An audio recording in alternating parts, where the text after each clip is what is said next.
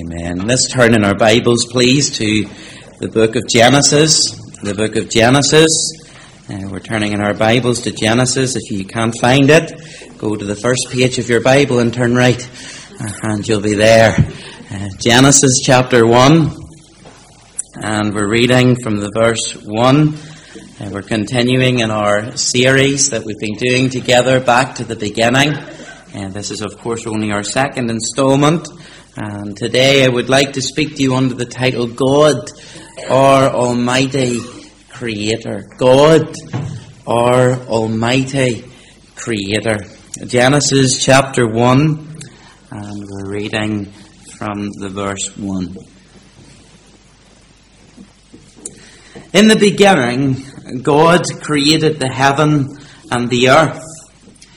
And the earth was without form and void and darkness was upon the face of the deep, and the Spirit of God moved upon the face of the waters.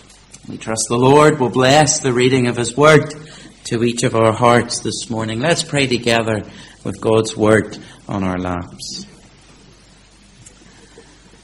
Our Father, we bow before you just now. We come before our great God and our Almighty Creator. And as we come to your word today, Father, we speak, we pray that as uh, we listen to it and as we meditate upon it, that the Spirit of God who hovered over the face of the waters would indeed come and minister to our hearts today. We thank you, Father, that the Spirit of God the author of the book before us is here to aid us in our understanding as we come to these verses. Father, I pray for great help uh, as I stand to preach your word. I ask, Father, that you would number me out for a fresh filling of the Spirit of God. I pray, Father, that you would grant to me the liberty that I need. And Father, I ask that you would be pleased to minister. Speak, O God, in the stillness. Come and speak as we wait on thee. And Father, we ask this for your glory. And in our Saviour's name. Amen. Amen. Now we're thinking in this title, God, our Almighty Creator. Now, as we introduced our studies in Genesis the last time, we quickly learnt that if we're to understand the Bible as a whole, we need to come to a sound understanding of what is contained in the opening chapters of God's holy word. And as we opened our, our studies that Sunday morning in Genesis, uh, the book of beginnings, we discovered that the opening book of the Bible has details concerning the beginning of the universe, the beginning of the world, the beginning of life, the beginning of the human race, the beginning of male and female, the beginning of work, uh, the, and the responsibility that we have towards the earth. We discover in these opening chapters the beginning of marriage, the beginning of sin, the beginning of evil, the beginning of corruption, and the beginning of hope. And we stood back and we considered the overwhelming evidence of the, that there is, that the Bible reveals that God exists. And the challenge came to our hearts that last day as we came to the book of Genesis that we must uh, come to faith in the Lord Jesus Christ. That the Bible, it's a book uh, that as the revelation of God to us. It's, it's a book where God isn't explained to us, but it reveals God to us, and we come to understand it by faith and trust in the Word of God. It's not an argument for the existence of God. It doesn't explain God's existence, but it reveals God to a sinful world. So last time we considered the first words in the Bible. We considered these first four words in the beginning, God. And this morning, really, what we're doing is we're going on and we're considering this fifth word in the beginning, God created. We're starting the series at, in Genesis at a slower pace. Don't worry, we will get through and we will quicken up. But there's a lot to unpack, a lot of truths to unpack in these early verses in Genesis. And I simply want to uh, unpack these first two verses with three simple thoughts this morning that will structure the, the sermon around. And the first of those is this. We see that God created the universe. God created the universe. It's, It is God who created absolutely everything. This is the simplicity of the statement we find in the first verse of our Bible. God created the heaven and the earth. Now notice again the opening words in scripture. It says, in the beginning.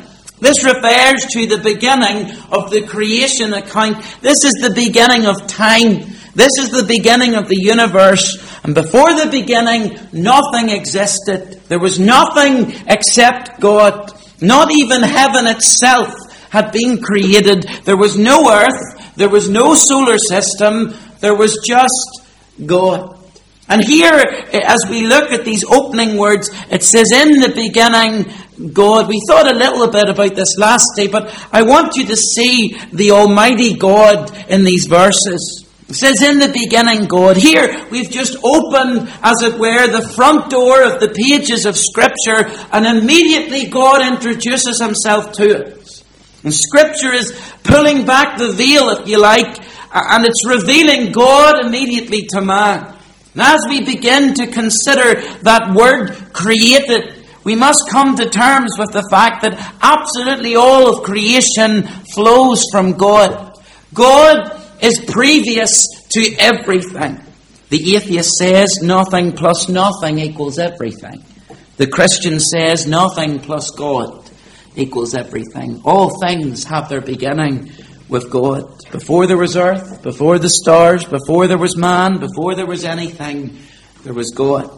Now, the Hebrew name given to God here in the first verse of the Bible is of extreme importance to us. The name given to God in this first verse is not Jehovah, and it's not Yahweh, which are two names that are frequently given to God throughout the Bible. Uh, the first way God chooses to introduce himself to us in Scripture is to use a very unique name for himself. And it's important to note that names in Scripture are very important as they represent reality and they tell you about a person's character. So, how does God introduce Himself to us for the first time in the pages of Scripture? What does God want to tell us about His character? Well, the name that God uses to first introduce himself with is the name Elohim. Elohim. E L O H I M. Elohim. And the first two letters of that word, E L, means God. And the ending of the word, Ohim, makes it a plural. Literally, it means gods. And the rest of Scripture now makes it clear that there's one God. So how are we to understand this word Elohim, our first introduction to God in the pages of Scripture? Well, Hebrew scholars, they call this a majestic plural. It's a plural that's there to intensify our understanding of the character of God. And the name El for God can be translated as the mighty one or the powerful one. Uh, and for this to be a plural means that God is the Almighty One. That God is the one who possesses all power. What an amazing opening to Scripture. What an amazing introduction to our wonderful God. He declares Himself, first and foremost, as the Almighty God, the powerful one, the Almighty One, the God who possesses all power. The very power that you have in your legs today, the very strength and health that allows you to come to this place, that allows you to perform all the tasks that you do, this power is given to you by God Almighty. The name for God, Elohim, is used 2,000, over 2,000 times in the Old Testament. God wants us to know over and over again that He is the Almighty God. God has unlimited power. God has supreme greatness. He has infinite might. And we learn right from the beginning, listening, that nothing is impossible with God. We're talking about the only God eternal, the God without beginning, God the uncreated creator of all that there is. And it is the eternal Almighty God that we are immediately introduced to here. I mean, scientists want drama. They want a big bang. Do you want drama? Do you want a dramatic beginning? In the beginning, God. Almighty, the everlasting one, created the heaven and the earth. That's a dramatic beginning to me. You know, it was Moses who, under the inspiration of the Holy Spirit, wrote these words in Genesis, and he also wrote one psalm. And that was Psalm 90, and this is what he writes in Psalm 90, verse 2. He says, Before the mountains were brought forth, Wherever thou hast formed the earth and the world, even from everlasting to everlasting, thou art God.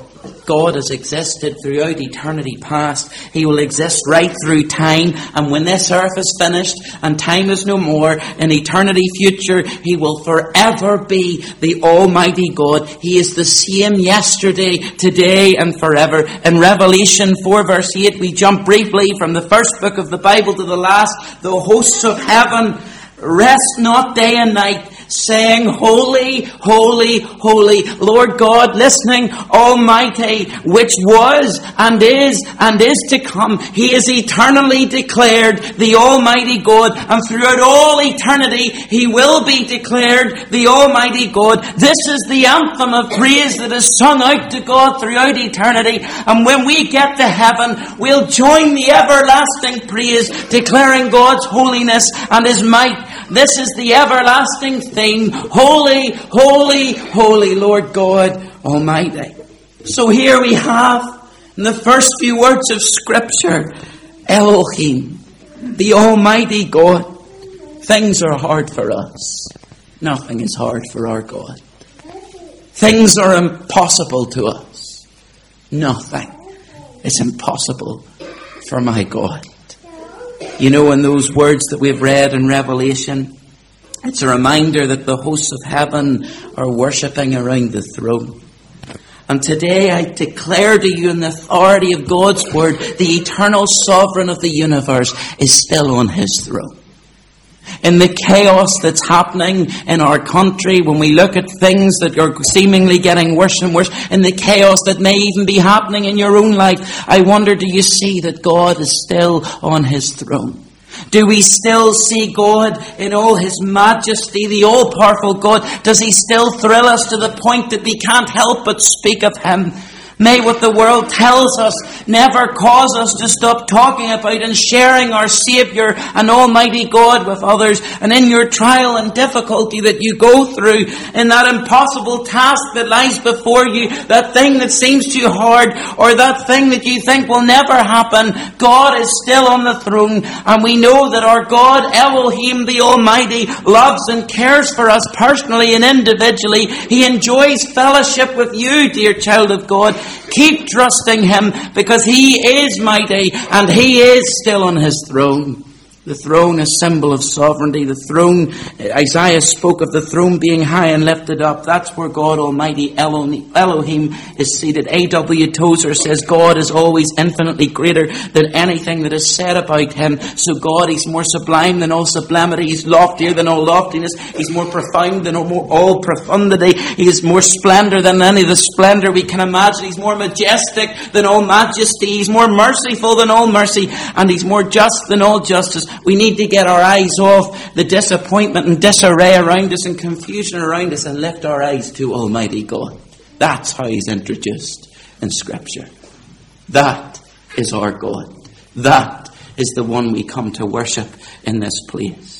When we see Him as holy, holy, holy, Lord God Almighty, surely it causes us to take our eyes off the things around us and keep our eyes on Him, and our hearts rejoice as the things of earth grow strangely dim in the light of His glory and grace. Dear brothers and sisters, God's still on the throne. Our Almighty God. Get your eyes on Him. We're introduced to our Almighty God, but we see that God created. In the beginning, God created the Hebrew word here is only used of God for the word created. It, means that God created out of nothing. And when we create something, we need to get all the essential materials together and we move them around and we create a building or we create a car, but we have to have all the parts. We have to have all the materials laid in front of us before us and we just rearrange it and we put it together before us. But not God. When God creates, God creates with no material. with no parts before him. He simply speaks it into existence out of nothing. He created with immeasurable power. He created with incomprehensible genius.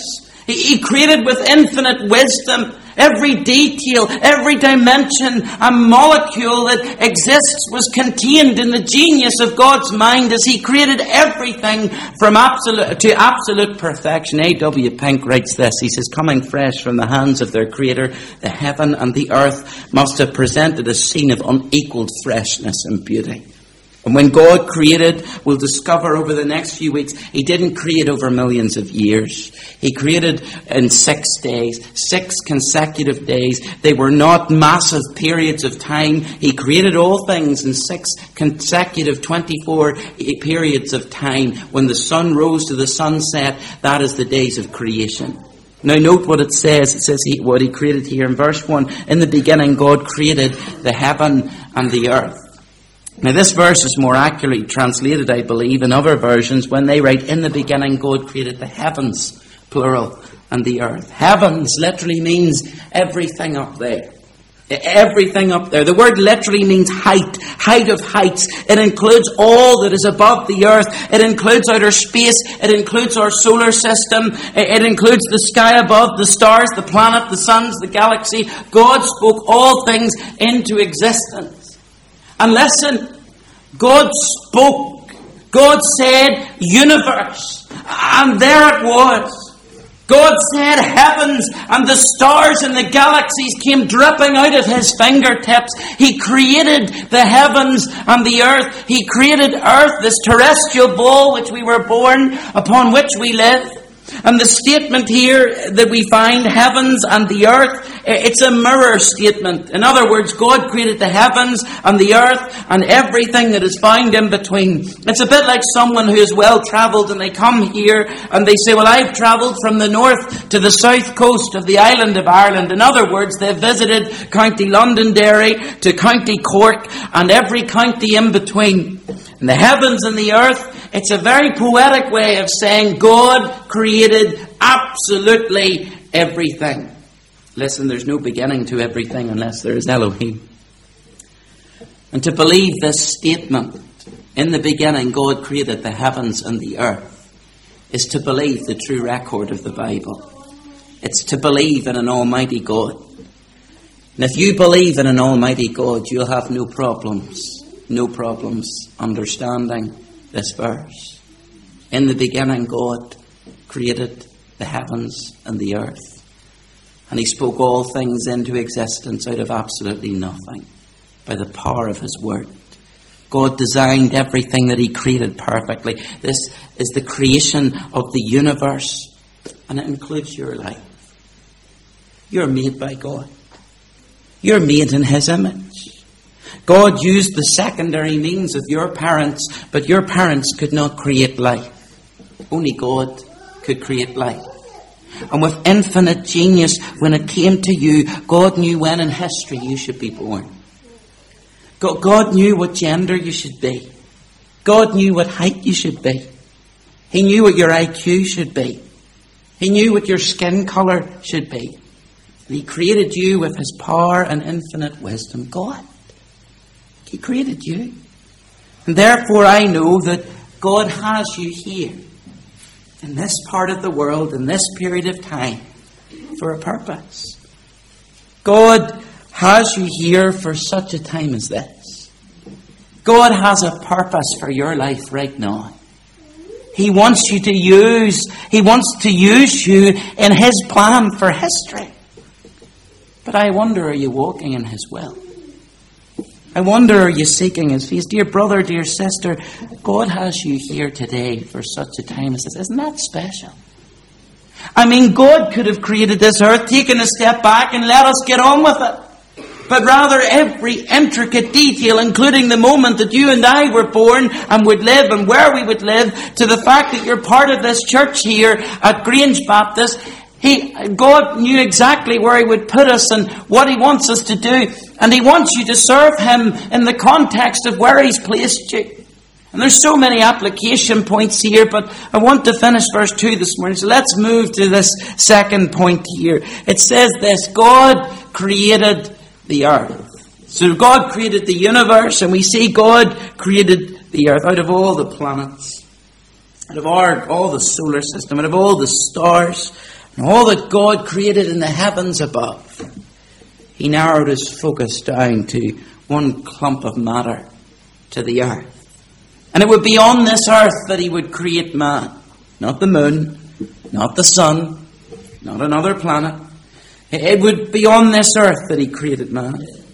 God fixed his focus upon the earth because it would be upon the earth that God would send his son, his only begotten son, to come to be crucified upon this earth. It would be this earth to which he would send his son in a time yet to come to return again at the end of this age and to, to sit on the earth in the future on the throne of David to rule for a thousand years. This earth, this planet upon which you and I are living, we are the object of God's focus. And God singled out this planet. This would be where God would carry out his master plan for redemption and for human history.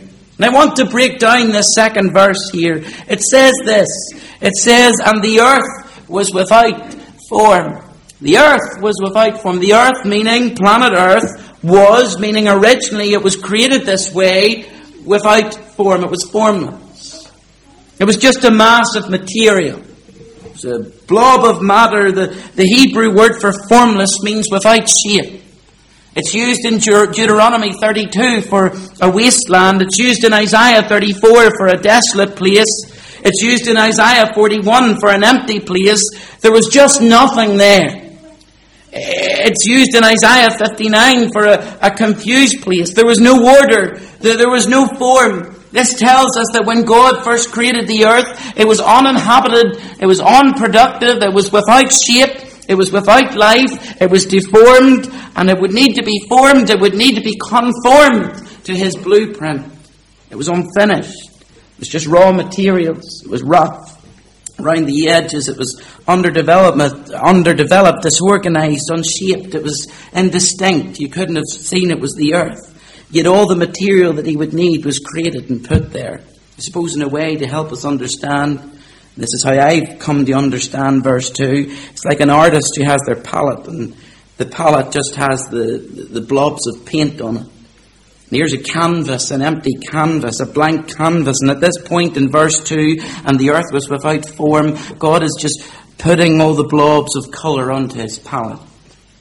And it will, it will, be from this palette that he would create a masterpiece, so beautiful, so stunning that no museum would ever be able to hold the art as God puts this planet perfectly in order and into place. And at this stage, the earth's without form. But notice also, follow the verse with me, and the earth was without form uh, and void.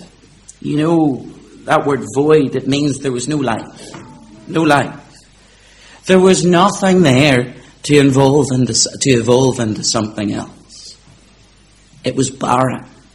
It was stark. It was empty. It was uninhabited. It was just void. Nothing there. But then the, the verse goes on and it says, and darkness was upon the face of the deep. It was dark, it says. Darkness was upon the face of the deep. God will not create light until verse 3. God will not hang some light giving, life bearing planets until verse 9 through to 10.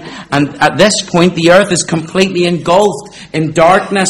If anyone had been there, they wouldn't have been able to see their hand in front of their face. There was no light. And because there was no light, that means there was no life and it was incapable of hosting anything. Darkness, it was pitch darkness, and it was the, as black as black could be. Uh, the, and God speaks here about the face of the deep. And the word deep here means deep water. The entire planet submerged under water. How do we know that? Well, the first finishes and it says the Spirit of God moved upon the face of the water. So the face of the deep, it speaks about the whole planet being submerged in water. What God will do in Genesis 6 with the flood, the global flood, it's already happened. It's not the first time there's been a global flood. When God created the earth, formless and void and darkness right around the planet. On top of that, a complete covering of water that covered the entirety of the earth's surface. And the entire dark planet was underwater. You can see that for yourself in verse 2 of the Bible. But I want you to see God created the universe. God created the earth. But I want you to see that God's Spirit came. God's Spirit came. Look at what it says. It says, "In the Spirit of God moved upon the face of the waters. Now, God is omnipresent. That means He's everywhere. However, we're told that God, He was on site, if you like, in the earth. God placed His focus on planet Earth, and the Spirit of God is not static but is moving upon the face of the waters. God placed His focus on planet Earth, and we see all the members of the Trinity were, were present here in the beginning of creation. Now, this is important because we know that the Lord Jesus was present too. In John chapter 1, verse 1, we read, In the beginning was the Word, the Lord Jesus, and the Word was with God, and the Word was God. The same was in the beginning with God. All things were made by Him, the Lord Jesus, and without the Lord Jesus, was not anything made that was made. So God the Father, God the Son, God the Holy Spirit, co-eternal, all present and active in the work of creation. And surely this should humble our minds. Because Elohim, God Almighty, the all-powerful one, God the Son, humbled himself. Can you see his condescension? The one who spoke all things into existence humbled himself and came to this world as a carpenter. And he was despised and rejected, and cruel men nailed him to a cross, and he willingly hung there. The hands that flung stars into space to cruel nails surrendered God. This is Almighty God. And the truth of the matter is, verse 2, it's a great picture of us. It pictures your life. When you were created in your mother's womb, you too were born in darkness and sin. Because of Adam, we're all born in spiritual darkness in the ignorance of God. You were born empty and void without the Lord in your life. You were born without any spiritual life in you. And this is how we entered this world. And Paul tells us that we were once dead in trespasses and sins. You were drowning, if you like, in your sin, and your life was a barren wasteland, just like what we read in verse 2. You know, as soon as we read verse 2, as soon as, as soon as the Spirit of God is declared to be there, immediately creation begins, and God said, Let there be light. And there was light. And God saw the light that it was good. You know, as soon as we hear of the Spirit of God hovering in verse 2, immediately we see the first acts of a new creation. You know, dear brothers and sisters, there's one time that the Spirit began to hover over your soul and hover over your empty life, and you heard and received the Word of God. And the Word of God was read to you, and the Spirit of God came to you and convicted you and called you. And by receiving Christ as your Saviour, He made you a new creation. And I want to say something today, and you note this, and you note this well. A far greater work than the creation we're reading about in Genesis 1 has happened in every single one of our lives. You see, when God created this earth, it was child's play to Him. He spoke and it existed. In order to make you a Christian, a child of God, a new creation, He had to send His Son, His only begotten Son he had to send him to a cruel cross to die in your place. That's what we're reading about. In Genesis chapter 1 is child's play in comparison to what the Father had to do in order to redeem our souls, to make us a new creation. It cost God everything. There was that day there was that time, there was that moment when God said to you, Let there be light. And in that moment, the light of the gospel, the Lord Jesus Christ, who declared himself the light of the world, shed his love and his, his freedom into your heart. And the light of truth came beaming down from the throne, throne of grace by the Spirit of God and lit up your soul. And you became a new creature and a new creation in Christ. So, can I ask, has God shed his light in your soul? Maybe the Spirit of God has been hovering over the waters of your soul for a long time. You've hardened your heart. You think of the creation of the universe and what an amazing beginning. The Almighty God coming and speaking all things from nothing into existence. In the beginning, God created the heaven and the earth. The earth was without void, and darkness was over the face of the deep, and the Spirit of God moved upon the face of the waters. I wonder, as the Spirit of God hovered over the waters of your soul for a long time, you've hardened your heart. Think of the creation of this universe. Amazing. I want to tell you. Even greater. The new creation that could happen in a heart today. If you would trust the Saviour. There's a hymn and it says this, I'll quote it as I close. It says, Thou whose almighty word chaos and darkness heard and took their flight, hear us, we humbly pray. And where the gospel day sheds not its glorious ray, let there be light. Spirit of truth and love, life giving holy dove, speed forth thy flight. Move on the water's face. That's referring to Genesis 2. Bearing the lamp of grace, the gospel, the light of the world is Jesus.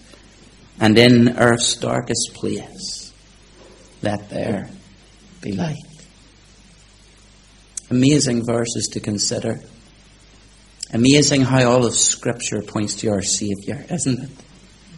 And we look at verse 1 and 2 of the opening words in Scripture that leads us to the one who gave his life for us, the one who gave it all, that that light, that the Spirit of God could do a work in our hearts, and we could be free.